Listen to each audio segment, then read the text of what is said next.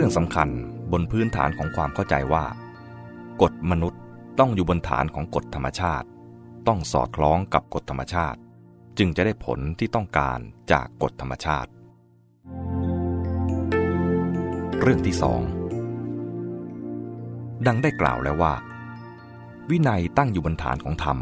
และเพื่อธรรม แต่แยกออกเป็นคนละระบบ เหมือนเป็นเรื่องต่างหากกันธรรม เป็นเรื่องของความจริงแท้ในธรรมชาติ ส่วนวินัยเป็นเรื่องสมมติของมนุษย์ พอถึงตอนนี้ พูดต่อไปอีกว่า วินัยใช้สมมติมาจัดการหมุนทำได้ ถ้าพูดเป็นสำนวนภาษามนุษย์ตามสมมตินั้น ก็บอกว่า เราเอาวินัยมาบังคับทำหรือไม่จำเป็นต้องรอทำก็ได้ ขอให้ดูตัวอย่างข้อพิจารณานี้ว่า คนทำกรรมชั่ว ฝ่ายทำว่ามีกฎธรรมชาติเป็นกฎแห่งกรรม เขาจะได้รับผลตามกรรมของเขา แต่วินัยไม่รอ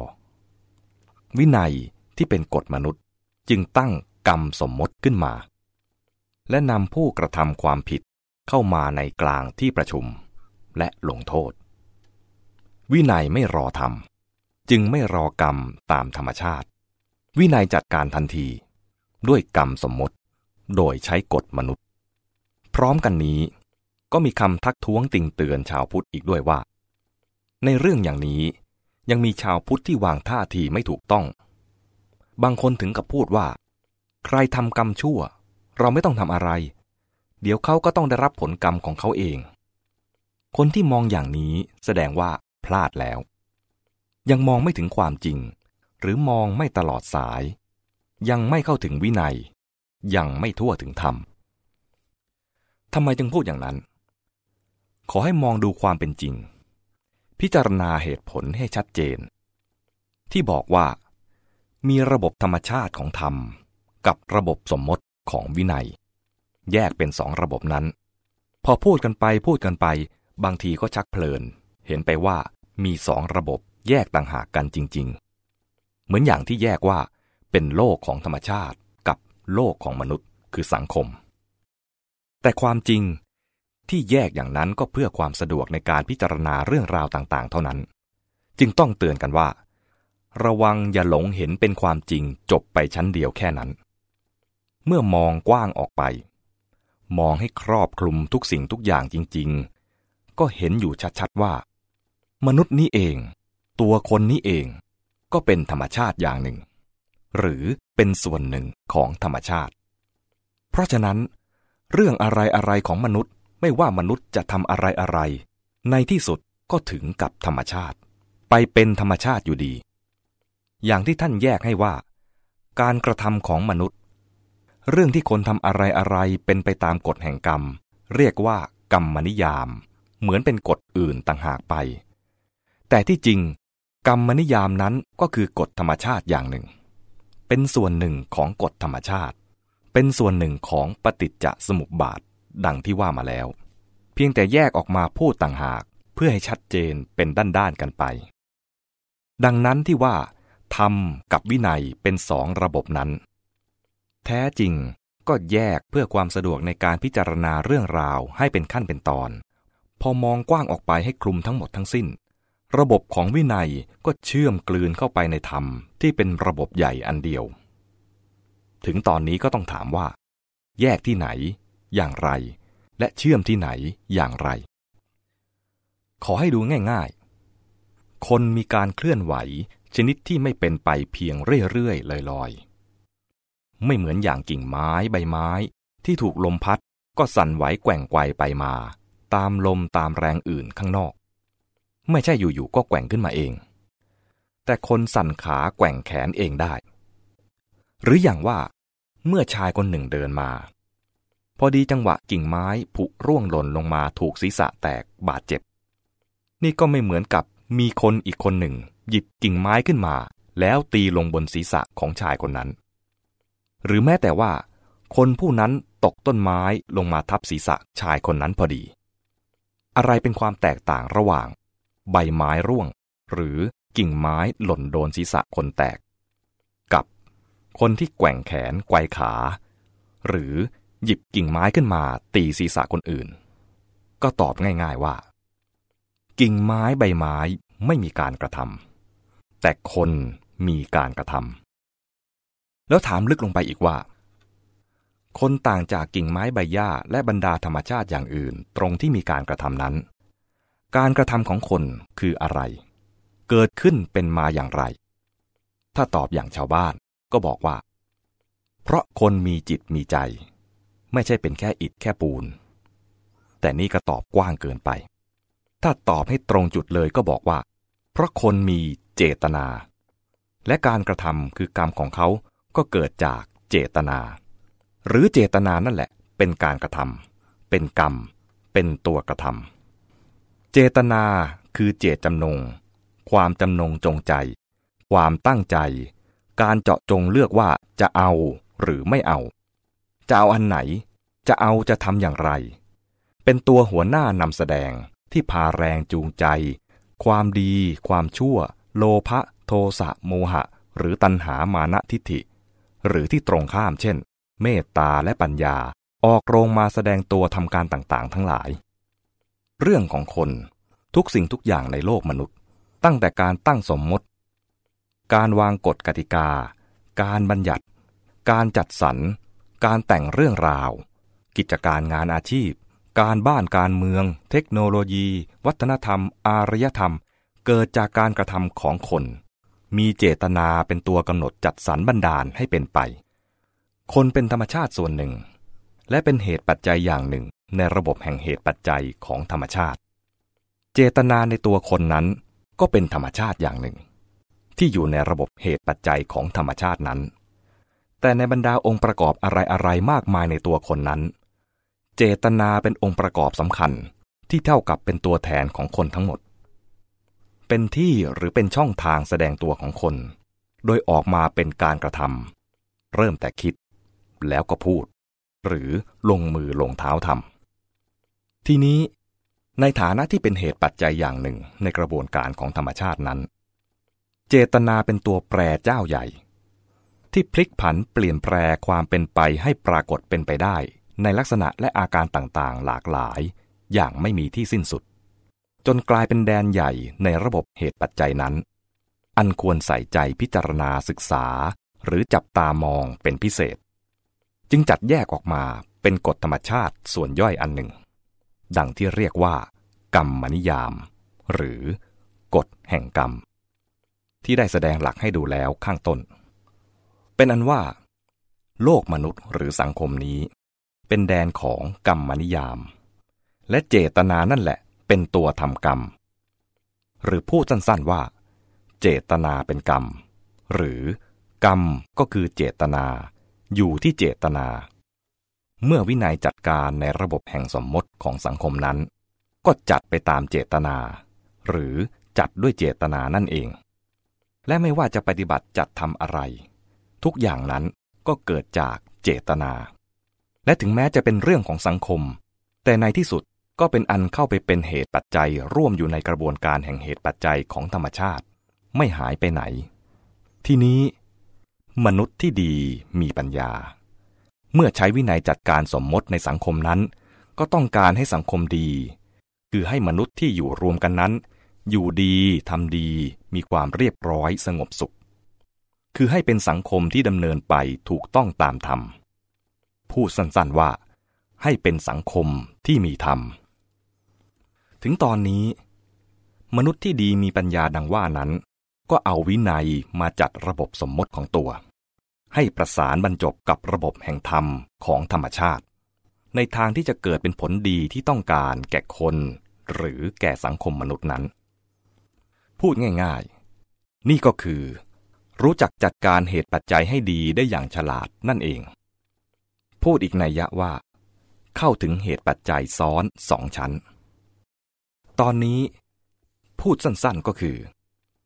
คนมีเจตนาที่ดี หรือเจตนาเป็นกุศลแล้ว นี่ก็คือ เขาทำกรรมดีอย่างหนึ่งนั่นเอง แต่ทำอย่างไรจึงจะเกิดผลสำเร็จตามเจตนาที่ดีนั้นได้ คือจะทำอะไรให้เหตุปัจจัยในกระบวนการของธรรมชาติ ในระบบของธรรมนั้นดำเนินไปจนให้เกิดผลดีที่ตนต้องการ ก็ตอบง่าย ๆว่า ต้องรู้เหตุปัจจัยที่จะให้เกิดผลอย่างนั้น แล้วก็ทำเหตุปัจจัยนั้นๆ ตรงนี้ก็มาถึงเจ้าบทบาทสำคัญอีกตัวหนึ่ง คือปัญญา และปัญญานี้ก็อยู่ในตัวคนนี่เอง เป็นคุณสมบัติเป็นองค์ประกอบอย่างหนึ่งของคน ปัญญาก็จึงเป็นธรรมชาติอย่างหนึ่ง และเมื่อมันออกโรง มันก็เข้าไปเป็นเหตุปัจจัยอย่างหนึ่งร่วมด้วยในกระบวนการของธรรมชาติ ปัญญานี้สำคัญยิ่งนัก เพราะเป็นตัวที่รู้ธรรมชาติได้ ถ้าพัฒนาขึ้นไปพัฒนาขึ้นไป ก็ยิ่งรู้กว้างลึกเต็มรอบทั่วตลอด จนครบถ้วนบริบูรณ์ทั้งหมด เรียกว่าเข้าถึงธรรมเลยทีเดียว เมื่อเจตนาดีอยู่แล้วมามีปัญญารู้เหตุปัจจัยทั่วรอบถึงตลอด ปัญญาก็บอกให้ว่าจะต้องทำอะไรทำอะไร แล้วเจตนาก็ทำเหตุปัจจัยที่จะให้เกิดผลดีอย่างนั้น ก็ใช้สมมติในระบบของวินัยนั่นแหละ ปฏิบัติการให้การทำเหตุปัจจัยดำเนินไป จนเกิดผลที่ว่าจะให้สังคมดี มีธรรม ยิ่งกว่านั้น อย่างที่ว่า เมื่อมีเจตนาที่ดีบริสุทธิ์แล้ว ทีนี้ปัญญาที่ทั่วชัดก็บอกปัจจัยต่างๆ ให้เห็นชัดไปทั่ว แล้วเจตนาในทางวินัย ก็จัดตั้งวางลำดับการทำเหตุปัจจัยเหล่านั้นเหล่านั้นไว้ เป็นแบบแผนเป็นกฎระเบียบ ให้ทำกันไปได้เรื่อยๆ แม้แต่คนที่ไม่ค่อยจะดี ไม่ค่อยจะมีปัญญา ก็ใช้ระบบสมมติของวินัยเอาไปปฏิบัติ ให้เกิดผลอย่างที่ผู้มีปัญญาจัดตั้งวางไว้ ตอนนี้กระบวนเหตุปัจจัยของธรรม ก็มาเป็นบัญญัติในระบบของวินัย ให้ทำเหตุปัจจัยที่ดี ๆ เหล่านั้นกันไปได้ อย่างกว้างขวางและยั่งยืนนาน ถึงตอนนี้ก็มาบรรจบคำบอกข้างต้นที่ว่า คนทำกรรมชั่ว ฝ่ายทำว่ามีกฎธรรมชาติเป็นกฎแห่งกรรม เขาจะได้รับผลตามกรรมของเขา แต่วินัยไม่รอ วินัยที่เป็นกฎมนุษย์ จึงตั้งกรรมสมมติขึ้นมา และนำผู้กระทำความผิดเข้ามาในกลางที่ประชุม และลงโทษ วินัยไม่รอทำจึงไม่รอกรรมตามธรรมชาติ วินัยจัดการทันที ด้วยกรรมสมมติ โดยใช้กฎมนุษย์คำที่ว่านี้ถึงตอนนี้ก็ไม่ต้องสงสัยแล้ว ดังเช่นว่า ถ้าพระเกิดทะเลาะกันขึ้น ก็มีวิธีระงับอธิกรณ์คือดำเนินคดีเพื่อตัดสินความผิดและลงโทษกัน โดยที่ประชุมสงฆ์ทำกรรมที่บัญญัติจัดวางไว้ เอามาทำให้เสร็จสิ้นไป ไม่ให้ต้องรออยู่อย่างนั้น ถ้ามีคดีเกิดขึ้น แต่ไม่ดำเนินการ ก็เอาผิดกับพระที่ไม่ดำเนินการอีก จะไปอ้างว่ารอให้กรรมจัดการ พระพุทธเจ้าไม่ทรงอนุญาต วินัยไม่ให้รอ เพราะวินัยก็มีกรรม ที่จะนำมาใช้จัดการได้ทันที ขอให้ดูเรื่องสังฆกรรมต่างๆ ซึ่งรวมถึงนิกหกรรมจำนวนมากในพระวินัยปิฎกเป็นอันว่า มีหลักที่เป็นระบบใหญ่สองอย่าง คือธรรมกับวินัย ในเรื่องของสังคม ถ้าผิดวินัยจัดการทันที หมายความว่า วินัยมีวิธีจัดตั้งสมมติและดำเนินการตามสมมติ เพื่อให้ทำสำเร็จเป็นผลในสังคม มิฉะนั้น ในที่สุดถ้าเราไม่เอาใจใส่ การปฏิบัติตามธรรมก็จะคลาดเคลื่อนไป และสังคมก็จะคลาดจากธรรม อย่างไรก็ตาม จะต้องทำความเข้าใจลึกลงไปอีกขั้นหนึ่ง กล่าวคือ แท้จริงนั้น ที่พูดว่า วินัยไม่รอธรรม เช่น เมื่อมีภิกษุทำความผิด วินัยและสงฆ์จะไม่รอให้กรรมแท้ตามกฎธรรมชาติแสดงผล แต่สงฆ์จะนำเอากรรมสมมติตามวินัยมาใช้จัดการกับภิกษุนั้นทันที การที่พูดอย่างนี้นับว่าเป็นสำนวนพูดในระดับหนึ่ง ทั้งนี้จะต้องไม่เข้าใจผิดไปว่า มนุษย์แยกตัวเองพ้นเหนือกฎธรรมชาติได้ ความจริงมีเพียงว่า การจัดตั้งต่างๆ โดยสมมติ และปฏิบัติการต่างๆ ในทางวินัยทุกอย่างนั้น ที่แท้ก็คือ ความสามารถพิเศษของมนุษย์ ที่นำเอาปัจจัยอันเป็นธรรมชาติในฝ่ายของตนเอง เข้าไปเป็นส่วนร่วมในกระบวนการแห่งเหตุปัจจัยของธรรมชาติ เพื่อให้บังเกิดผลดีแก่มนุษย์ในทางที่ดีงามพึงปรารถนา พูดอีกอย่างหนึ่งว่า วินัยหรือระบบสมมติทั้งหมด ก็คือการที่มนุษย์นำเอาปัญญาและเจตจำนง ซึ่งเป็นคุณสมบัติธรรมชาติอันวิเศษที่ตนมีอยู่ มาเพิ่มเข้าไปเป็นปัจจัยพิเศษ ในกระบวนการแห่งเหตุปัจจัยของธรรมชาติ เพื่อให้กระบวนการของเหตุปัจจัยนั้นดำเนินไปในทางที่จะก่อให้เกิดผลดี แก่ชีวิตและสังคมของตน โดยสอดคล้องกับปัญญาและเจตจำนงของมนุษย์นั่นเอง ปัญญาและเจตนาหรือเจตจำนง ที่ประกอบด้วยคุณสมบัติต่างๆนั้น ก็เป็นธรรมชาตินั่นเอง แต่เป็นธรรมชาติด้านนามธรรม และเป็นธรรมชาติส่วนพิเศษ ซึ่งเกิดขึ้นด้วยการฝึกศึกษาพัฒนาที่เป็นศักยภาพของมนุษย์ผู้สั้นๆว่า วินัยคือการนำเอาปัญญาและเจตนาที่เป็นธรรมชาติพิเศษของมนุษย์ เข้าไปร่วมเป็นปัจจัยที่จะผันแปรกระบวนการแห่งเหตุปัจจัยของธรรมชาติ ให้เป็นไปในทางที่จะเกิดผลดีแก่ตนในเชิงสังคม ความพิเศษและความประเสริฐของมนุษย์ ที่ทำให้เกิดวัฒนธรรมและอารยธรรมขึ้นมา อยู่ที่นี่ ถ้ามนุษย์ไม่รู้จักใช้คุณสมบัติเหล่านี้ให้เป็นปัจจัย ความเป็นมนุษย์จะมีประโยชน์อะไร การที่กิจกรรมต่างๆ เกิดจากปัญญาและเจตจำนง หรือเจตนาของมนุษย์ จะเป็นปัจจัยที่มีคุณภาพและประสิทธิภาพ ซึ่งจะชักนำให้กระบวนการแห่งเหตุปัจจัยทั้งหลายดำเนินไปในทางที่จะก่อให้เกิดผลดีแก่มนุษย์ ตามความต้องการของปัญญาและเจตจำนงได้จริงนั้น ย่อมเป็นข้อเรียกร้องหรือบังคับอยู่ในตัวว่า มนุษย์จะต้องพัฒนาปัญญาและเจตจำนงในจิตใจของตนอยู่ตลอดเวลา เพื่อพัฒนาปัจจัยต่างๆ ให้นำไปสู่ผลที่ต้องการได้จริง ทั้งนี้ สังคมหรือสังฆะนั้น ก็จะต้องมีสามัคคี ที่จะยอมรับถือตามสมมติ และปฏิบัติตามบัญญัติที่ได้ตกลงวางไว้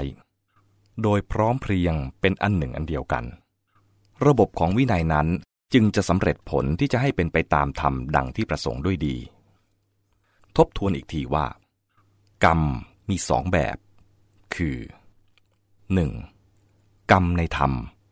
ที่เป็นกฎธรรมชาติ 2. กรรมในวินัยที่มนุษย์ตั้งขึ้นโดยสมมติ ในทางวินัย ถ้าพระทำผิด ชุมชนคือสงฆ์ก็มีกรรมสมมติที่พระพุทธเจ้าทรงบัญญัติไว้เป็นสิกขาบท ที่จะนำมาใช้จัดการได้ทันที และต้องจัดการโดยไม่รอกรรมในกฎธรรมชาติ ทั้งนี้เพราะว่า ถึงตอนนี้ เราได้นำเอากรรมสมมติที่เกิดจากปัญญาและเจตนาของมนุษย์ มาเป็นปัจจัยร่วมที่เพิ่มเข้าไปเป็นกรรมในกฎธรรมชาติด้วยแล้ว อันหนึ่ง พึงเข้าใจด้วยว่า กรรมสมมติหรือกรรมทางวินัยนี้ไม่ใช่มีเฉพาะกรรมในการลงโทษ หรือในการแก้ไขระงับปัญหาเท่านั้น แต่กรรมในทางก่อเกิดเกื้อหนุนก็สุดแต่จัดตั้งขึ้นมา ดังในสังฆกรรมทั้งหลาย มีอุปสัมปทากรรม อุโบสถกรรม ปวารณากรรม และบรรดาสมมติกรรมในการเลือกตั้งเจ้าหน้าที่ทำการสงฆ์หรือผู้รับผิดชอบกิจการของส่วนรวมเป็นต้นรวมอยู่ด้วย ทิ้งท้ายว่า ท่านผู้มีปัญญาเยี่ยมยอด แจ้งประจักษ์ธรรม ถึงสัจจะสูงสุด ตรัสรู้แล้ว แต่หยุดแค่นั้นก็เป็นพระพุทธเจ้า แต่คือแค่ปัจเจกพุทธะหากอาศัยมหากรุณา ก้าวไปใช้วินัย บัญญัติจัดตั้งและดำเนินกิจการในระบบสมมติ ให้ชุมชน ให้สังคม ให้มวลประชาชาวโลก ได้รับประโยชน์จากธรรมด้วย จึงเป็นพระสัมมาสัมพุทธเจ้า จะรู้จัก และได้ประโยชน์จากพระพุทธศาสนาคุ้ม จึงไม่ใช่แค่ถึงธรรมถึงธรรมชาติ แต่จัดวินัยจัดสังคมได้ด้วย